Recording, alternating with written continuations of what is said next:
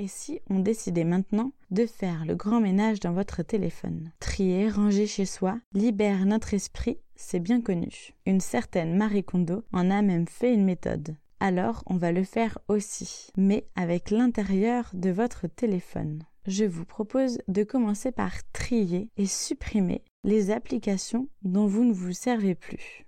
La vitesse supérieure sera de réussir à supprimer celles qui vous poussent à surconsommer, comme les sites d'achat, les jeux, les vidéos. Ce genre d'applications sont une spirale. On adopte une attitude souvent passive, les offres sont sans fin et finalement nous abandonnons plus d'une fois sur deux notre recherche. Ce qui serait extraordinaire, ce serait de réussir à supprimer vos applis qui rendent boulimiques. C'est le troisième niveau de ce grand ménage. Pourquoi ne pas supprimer Facebook et ne garder par exemple que Messenger pour être joignable?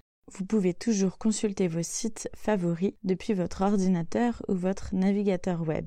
L'application permet un accès rapide, voire trop rapide. C'est pourquoi en passant par Internet, on se crée un ralentisseur. Nous sommes moins tentés de nous connecter car la procédure sera plus longue. Si cette étape vous semble irréalisable, je vous demanderai dans ce cas d'essayer 24 heures et d'observer ce qui se passe, ce que vous ressentez. Vous devrez ensuite paramétrer votre téléphone pour fixer un temps maximum que vous vous autoriserez sur ces applications, à peu près une heure par jour. Poursuivez votre ménage en réorganisant vos catégories d'applications. L'avantage de regrouper les applications dans des catégories, c'est que les icônes sont plus petites, donc moins tentatrices. L'autre avantage, c'est que vous ne perdrez plus de temps à chercher une application. Maintenant, revoyons l'organisation de la barre d'outils. Vous voyez la barre en bas de votre écran principal de téléphone. Mettez-y justement des applications outils comme la météo ou bien même laissez-la vide.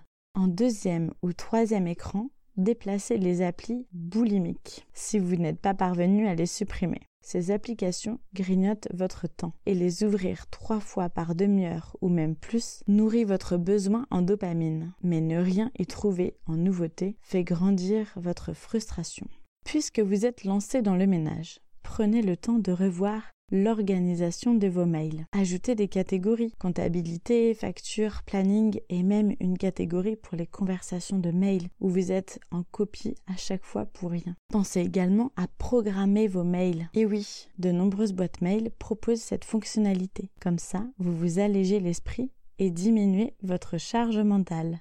Pensez également à programmer des réponses automatiques. Et en dernier conseil, désabonnez-vous des newsletters inutiles manuellement ou bien utilisez un outil existant en un clic, ce qui vous fera toujours moins de mails à trier et en plus, c'est un geste écologique. Forcez-vous donc à trier, supprimer des applications et explorer les fonctionnalités de votre boîte mail pour être plus productif dans votre travail. Et une fois que vous avez claqué la porte de chez vous ou du bureau, Apprenez à ne pas vous précipiter sur vos mails. Nous sommes quand même 80% à regarder nos mails sur notre temps personnel. Mais nous sommes aussi quasiment autant à utiliser nos messages privés au bureau. On culpabilise ensuite de ne pas être dans l'instant présent ou bien on nous le reproche. Donc on arrête de mélanger la sphère privée et la sphère professionnelle. Et je voudrais qu'en partant de chez vous, cette semaine, vous fassiez quelque chose pour vous.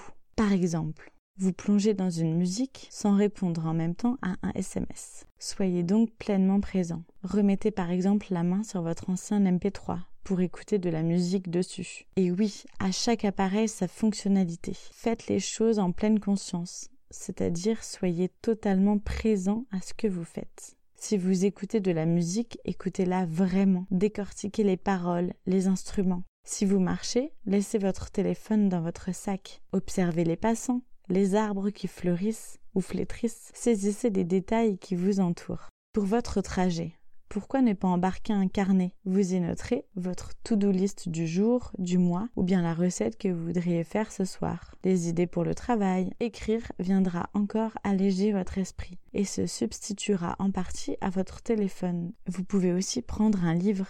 Vous qui dites ne jamais avoir le temps de lire, c'est le moment. Si vous conduisez, pensez au livre audio Mais pour adopter vos nouveaux rituels, vous devez préparer le terrain. Donc la veille, prenez vos oreillettes, glissez un livre, un MP3, un carnet, un stylo dans votre sac et le lendemain, appréciez le trajet. Un vrai moment à vous. Donc après avoir reconnu qu'au travail le téléphone prenait trop de place et qu'à la maison le travail prenait aussi trop de place, vous avez maintenant une petite boîte à outils pour y remédier. Grâce au timer, vous pourrez travailler par tranche horaire en identifiant les pollueurs d'attention et en leur parlant, vous trouverez des solutions pour vous alléger. Vous trierez dans votre téléphone les applications, les catégories, l'écran d'accueil et en vous désabonnant des newsletters et en triant vos mails, vous allégerez une fois de plus votre charge mentale. Et enfin, vous utiliserez les temps de trajet pour vous. Musique, appel, lecture, écriture, marche, le tout en pleine conscience.